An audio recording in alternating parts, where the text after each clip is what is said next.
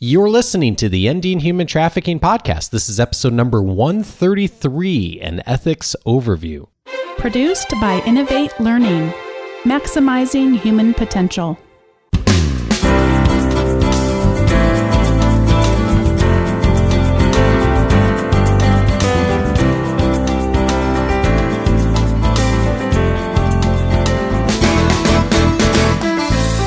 Welcome to the Ending Human Trafficking Podcast. My name is Dave Stachowiak. And my name is Sandy Morgan. And this is the show where we empower you to study the issues, be a voice, and make a difference in ending human trafficking. And Sandy, uh, we are back today with a, a, dear friend of the Global Center for Women and Justice. And uh, one of the great privileges that we get in being able to uh, do this work is to uh, get connected with wonderful people around the world who have a similar passion and also a wonderful expertise in so many areas. And today's uh, guest and friend of ours is uh, probably one of the first people I think of in this effort.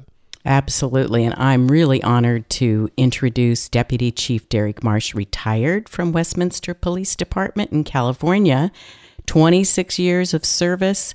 And I met him in 2004 when he helped start the Orange County Human Trafficking Task Force, where he served as the co chair of the task force until 2012.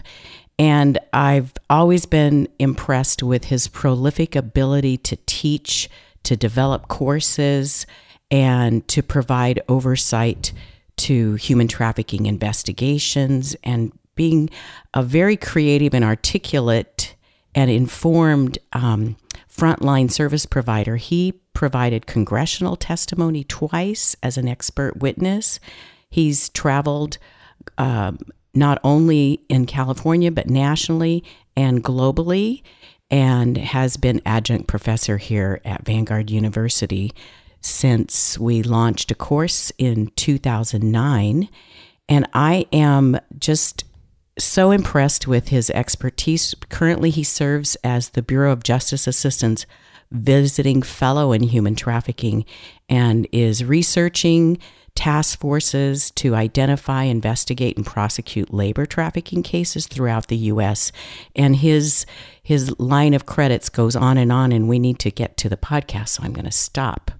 Our current project is developing an online course in ethics of um, and human trafficking, and this course is going to be part of our online certificate of 12 units and we already are maxed when this course starts in January and we thought we would uh, share some of the issues that we face in addressing human trafficking. So, this is part one of a three part approach to the dilemmas that we face ethically in fighting, combating, rescuing, um, and restoring victims of human trafficking. So, welcome, um, Chief. We're really happy to have you here. Sandy and Dave, thanks for having me. Um, that's quite a litany of praise you've thrown on me, so I'm hoping I can rise to the occasion and uh, justify all of it. Uh, I'm excited to be here, obviously, today to talk specifically about uh, ethics and law enforcement and ethics and specifically human trafficking. Uh, you approached me, I know, about Sandy, about putting together a course, a curriculum that dealt with this for your online certification program. I'm very excited to be a part of it. And I have struggled over this for the past couple of weeks to try to put something together that I'm hoping is not just eth- um, an ethics philosophy course, which I really didn't want to get into. I don't consider myself an expert in that but by any means, but more of an applied ethics type of approach on how to address issues that come up when you're addressing human trafficking, whether it's through the law enforcement perspective, through the victim service provider perspective, healthcare, education, um, you name it. There's a, there's different people approaching these issues from different directions, but when you get together in a collaboration, those decisions become a little bit more problematic. And while not everything is an ethical dilemma per se, it's really easy to make a decision in a sense to say, well, this person violated the law. It's easy to arrest them in a sense. Uh, things do become more complicated the more you get involved and try to adopt that victim centered, trauma informed approach.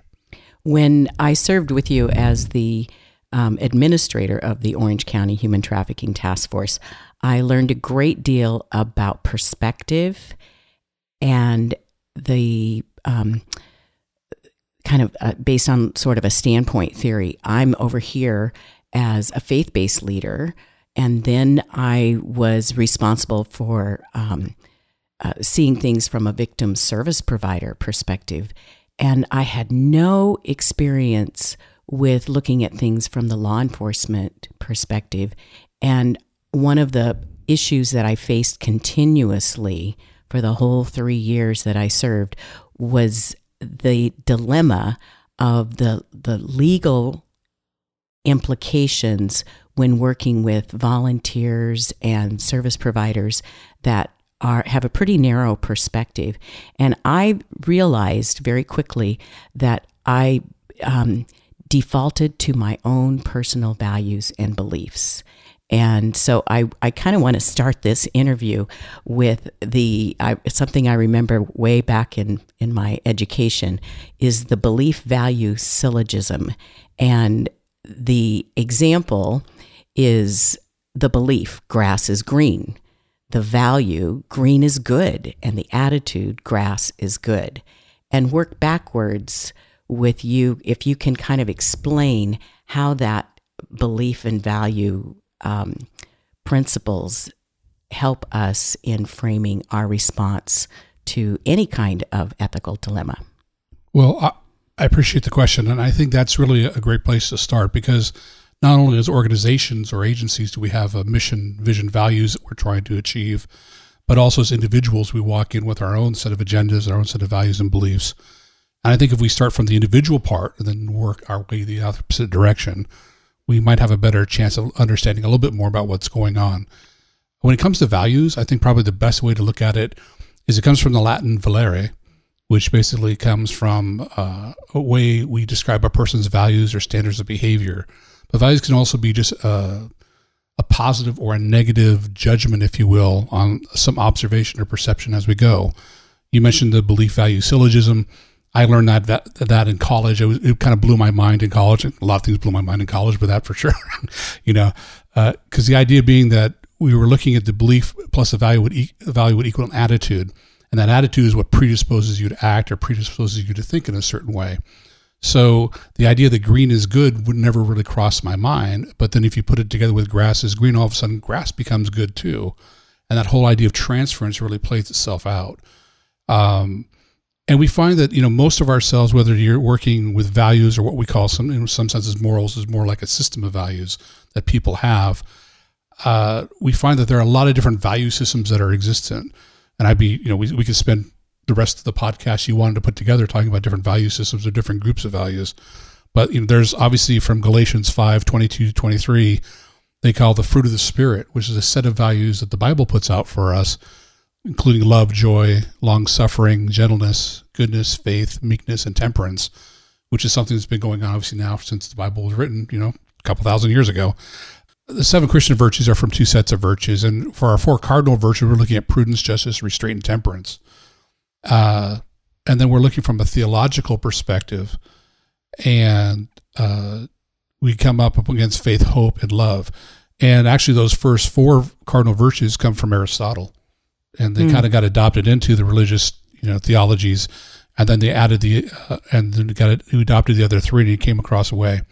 But obviously, there's a lot more practical. In law enforcement, I had the opportunity of being trained in the uh, character counts curriculum for California law enforcement, and they use Michael Josephson's character counts.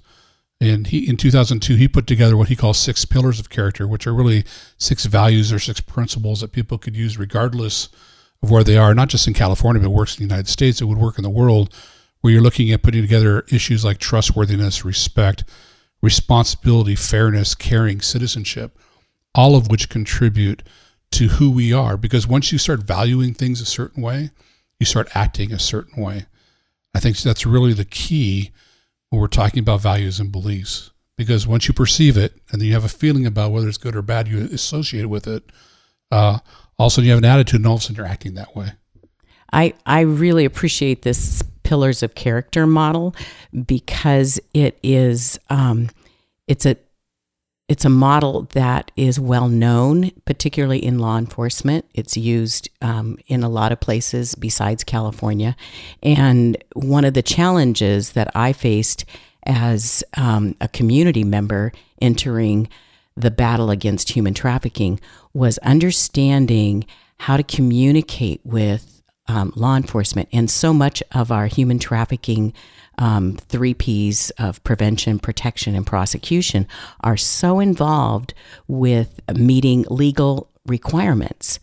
And so my my moral virtues and my values and beliefs told me I I've got to do this, and then I found out I faced um, legal requirements, and so I needed to learn how to uh, respect and value what law enforcement said to me.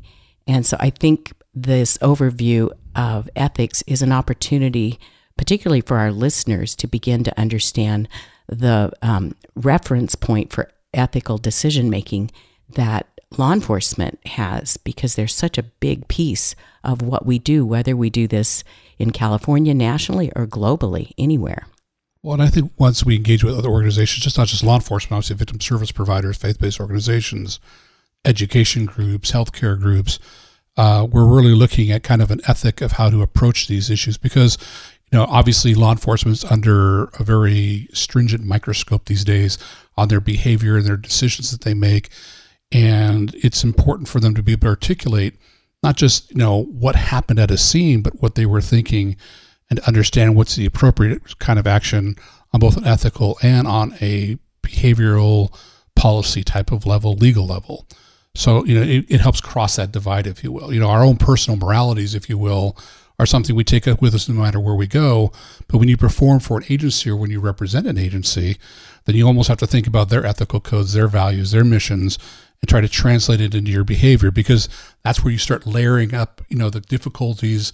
If you're, if you're not exactly communicating well with each other, you need to understand where you're coming from individually before you can walk into an agency and understand where the agency is actually coming from and what their issues are, their directions, their values, their, their, their mission statement, their vision, and then be able to communicate that to other organizations and try to make everyone work together with all those not necessarily conflicting, but definitely um, challenging, you know, value systems that a lot of people come into human trafficking with a specific goal, whether it's to help victims or to put uh, suspects into jail or to provide service from a faith based perspective or to provide health care and make sure people are sound and phys- physiologically well and psychologically well.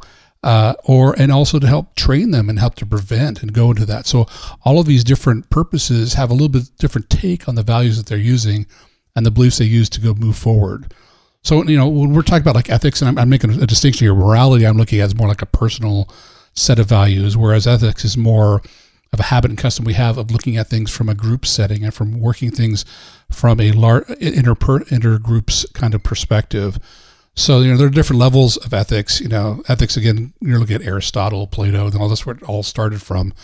Uh, the Bible included that. You know, talking about meta ethics, normative ethics. You know, those are things that philosophers really deal with. How we come to them, what's going on. And really, I don't pretend to even have a, a glimmer of expertise. I'm, I'm copying what I'm reading, basically. And I don't want to pretend anything more than that. But from applied ethical perspective, which is really the third type of, you know, or a third category of ethics that people look at, I think that's really important because it's one thing to say, thing to say I'm ethical or I'm moral, but it's a whole other thing to act that way and to be that way consistently. So I think really it's that using those applied ethics and using our ethical standards in a way day to day which we can use them and not have to become philosophical as things when things are happening right in front of us. That is really a more powerful way of communicating ethics and making it possible for other groups and other people to share that ethical system with you.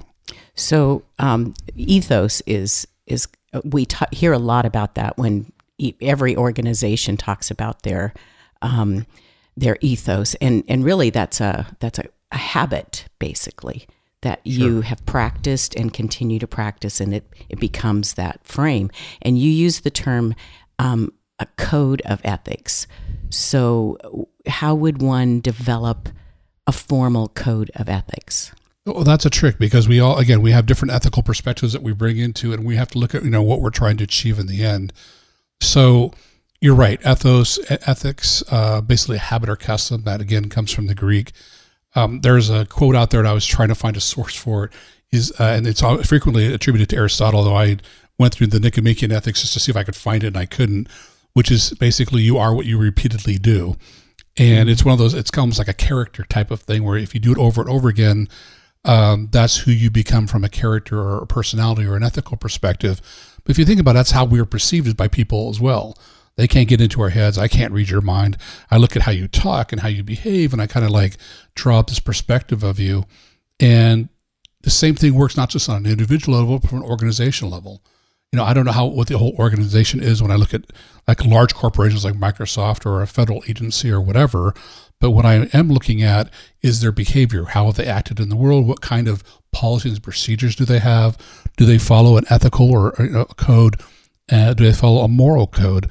And so when you're looking at ethical codes or ethical perspectives, you're looking at things that, you know, what's better for the greatest number of people? Is it just based on the, you know, are their goals just to make a bunch of money? Is it to be a corporate citizen or to be have corporate citizenship as being a primary end? Do they do they care about the ends justifying the means? Or do they think the means justify any ends they get? I mean, it's really hard to say. And again, you know, there's some wor- people in the world that you know espouse, hey, if it if it feel good, feels good, do it. Kind of a hedonistic type of perspective, which is almost scary because you you know not everyone Yeah, can feel good if scary. someone's right now. You got you got to be careful of that. And then there's also this know, kind of golden rule, altruism kind of perspective. You know, do unto others as you would have others do to you, which has been around for literally hundreds and thousands of years. So your ethical code that you're putting together is really that system of values that you have as an organization that you act upon and base your decisions on and help focus everyone towards. And really, the more you articulate it, the more you document it and get people to agree to it and have other, and buy in from other groups, then the closer you are to having um, a synergy, if you will, towards making more ethical decisions, to making them more justifiable, not just in the legal system, but also to the community at large, to federal agencies, and to yourself as an individual. So when I when I look at all these ideas of ethical perspectives, um, how do I choose the best one? Well, and, and the best is a loaded word. Yeah, yeah, to, to say the least. You know, um, there's there's a guy, there's a gentleman out there, uh, way smarter than me, a gentleman named Hunter Lewis, who wrote a book about uh, value modes and thinking and things like that. And he he said basically you cannot separate the way you arrive at values from the values itself. So if you think from an authority perspective or from taking someone else's word for things, then your values are going to reflect that kind of authoritative kind of mentality. If you think of things logically, kind of like that typical Spock mentality, you know, where everything's just very logical and goes, then that's how you're going to come up with things. Uh, sense experience, there are a lot of people who just, if you don't see it, you don't believe it. Things like that. So if you're thinking in that mode, then that's really how you're going to, you know, make things work. You know, as far as I'm concerned, um, the trick is this that we all have what I consider to be like an ethical capacity. That's not a unique term. Ethicists have been using it for years. It's the ability to really to understand more about what ethical issues are, to be able to sharpen your skills and understand better ethical decision making models. Uh, it, uh, it requires you to broaden your worldview a little bit and take more perspectives in, in our world, as we're playing here in human trafficking, to take other groups and other uh, federal agencies, state agencies, local, tribal, you know, even international, if you go on that level, global agencies, and understand where they're coming from and what these agencies are doing, and try to incorporate them and understand more about what affects more people the best you can. And finally, you need a little bit of more what we call moral imagination. That moral imagination creates a sensitivity to those dilemmas that you're going to run across from an ethical perspective. So there is it's pretty cut and dry if you think about it. If you like you said, you you see someone committing, you happen to be, you know, I don't know if it's fortunate or not, but unfortunate enough to run across someone who's committing a crime or an ethical vi- or a um, a human trafficking violation. You say, well, should I arrest that person? Should I not arrest that person? I think that's pretty self evident. But then when you find that person, that's easy. But what about when you find the victim and that person has also committed a crime, but they're also clearly a victim of human trafficking, been forced into it? Then we begin to get to a more of a gray zone area. Do you arrest them? Do you detain them? Do you you recommend them to go to victim service providers? Do you find them somewhere to stay and talk to them later? Do you you know interview them right at the time?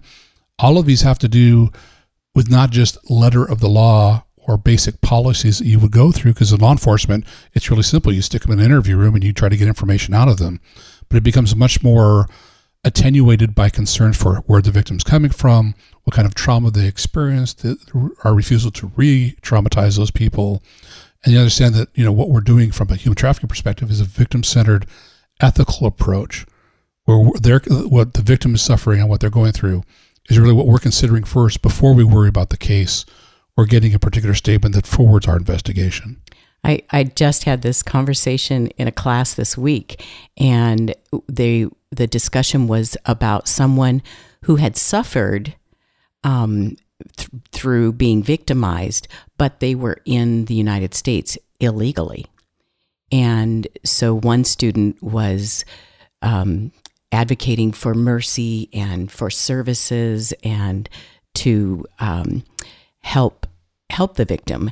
And the other student was, well, this wouldn't have happened if they hadn't come. And so then I interjected the how did they get here? And after learning more of the story, of course, then we learn that there was fraud involved, um, that there was manipulation and coercion.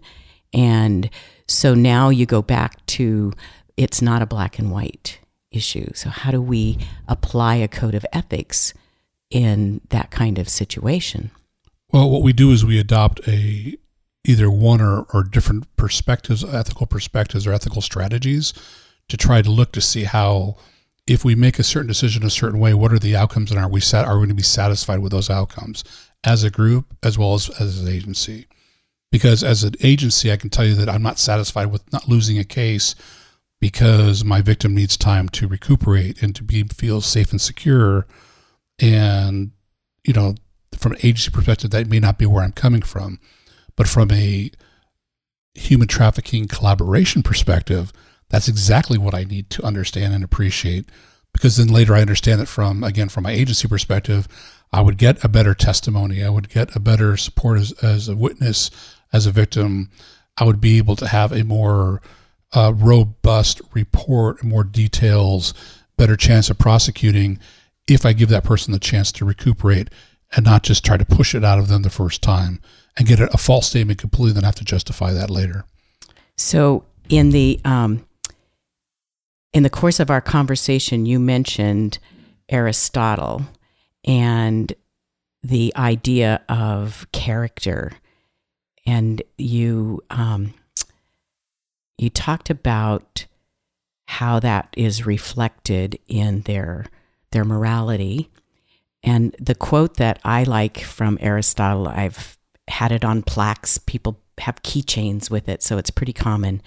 Um, that defines a person with character is someone who does the right thing at the right time in the right way. And in um, applying an ethics model to uh, for decision making to the battle for human trafficking, it takes more time if you go through that process. Well, it's definitely something we don't wake up with. I mean, we obviously something we grow with over time. We develop. We have to learn. Again, we talked about that ethical capacity we mentioned earlier. I too love that quote uh, uh, from Aristotle. I think that people have character, but I think organizations have a character too, have a, have a presence, and it's not just it doesn't come in a day. It doesn't come in a week. It comes over time. And it's, again, it's the way we repeatedly act. It's a habit of making good choices, doing the right thing for the right people at the right time.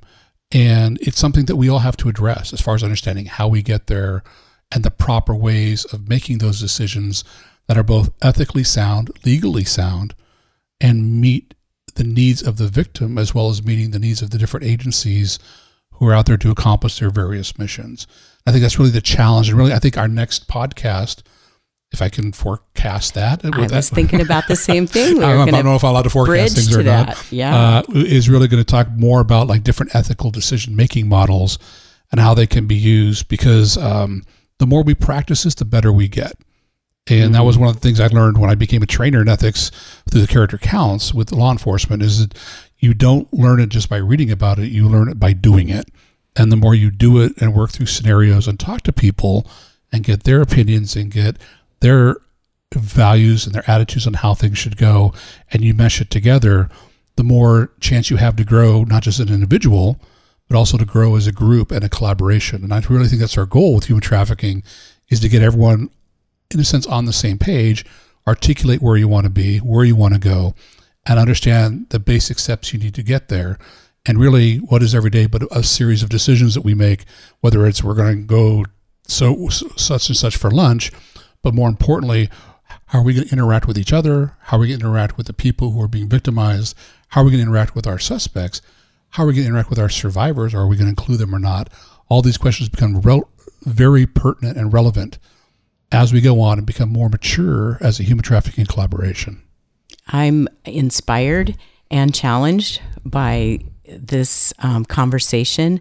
I started thinking as I was listening to you, I haven't revised my personal code of ethics in, I'm trying to remember when it was, and I would challenge listeners if you've never written your own code of ethics, it's a great exercise. And if you haven't looked at it in a long time, rewrite it. So, um, Chief, I have, um, I'm committing to you, I'm going to rewrite my personal code of ethics. And um, I'm really excited about learning more about an EDM, an ethical decision making model, in our next podcast. For our listeners, the um, uh, books and quotes that um, Chief Marsh has mentioned, we'll post those in our show notes.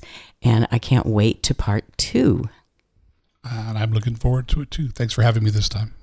Well, uh, Derek and Sandy, thank you both for this great introduction. I'm really excited for the next two shows as well to uh, give it, get into even more of the details here. And as always, uh, we of course would love to hear your feedback. And if you are listening and have uh, thought of a question that you want to post us, or maybe uh, maybe you just want to uh, ask something in general about human trafficking, uh, the best way to get in touch with us is to go to gcwj at vanguard.edu. That email address will allow you to connect with us. You can also call us at 714 966 6360. And if you've been listening to the show for a bit, uh, we'd always appreciate a review or rating on iTunes if you use iTunes. Uh, take a few minutes to search for Ending Human Trafficking on iTunes. Uh, leave us a rating or review that helps even more people to learn about our work and to support the efforts in ending human trafficking.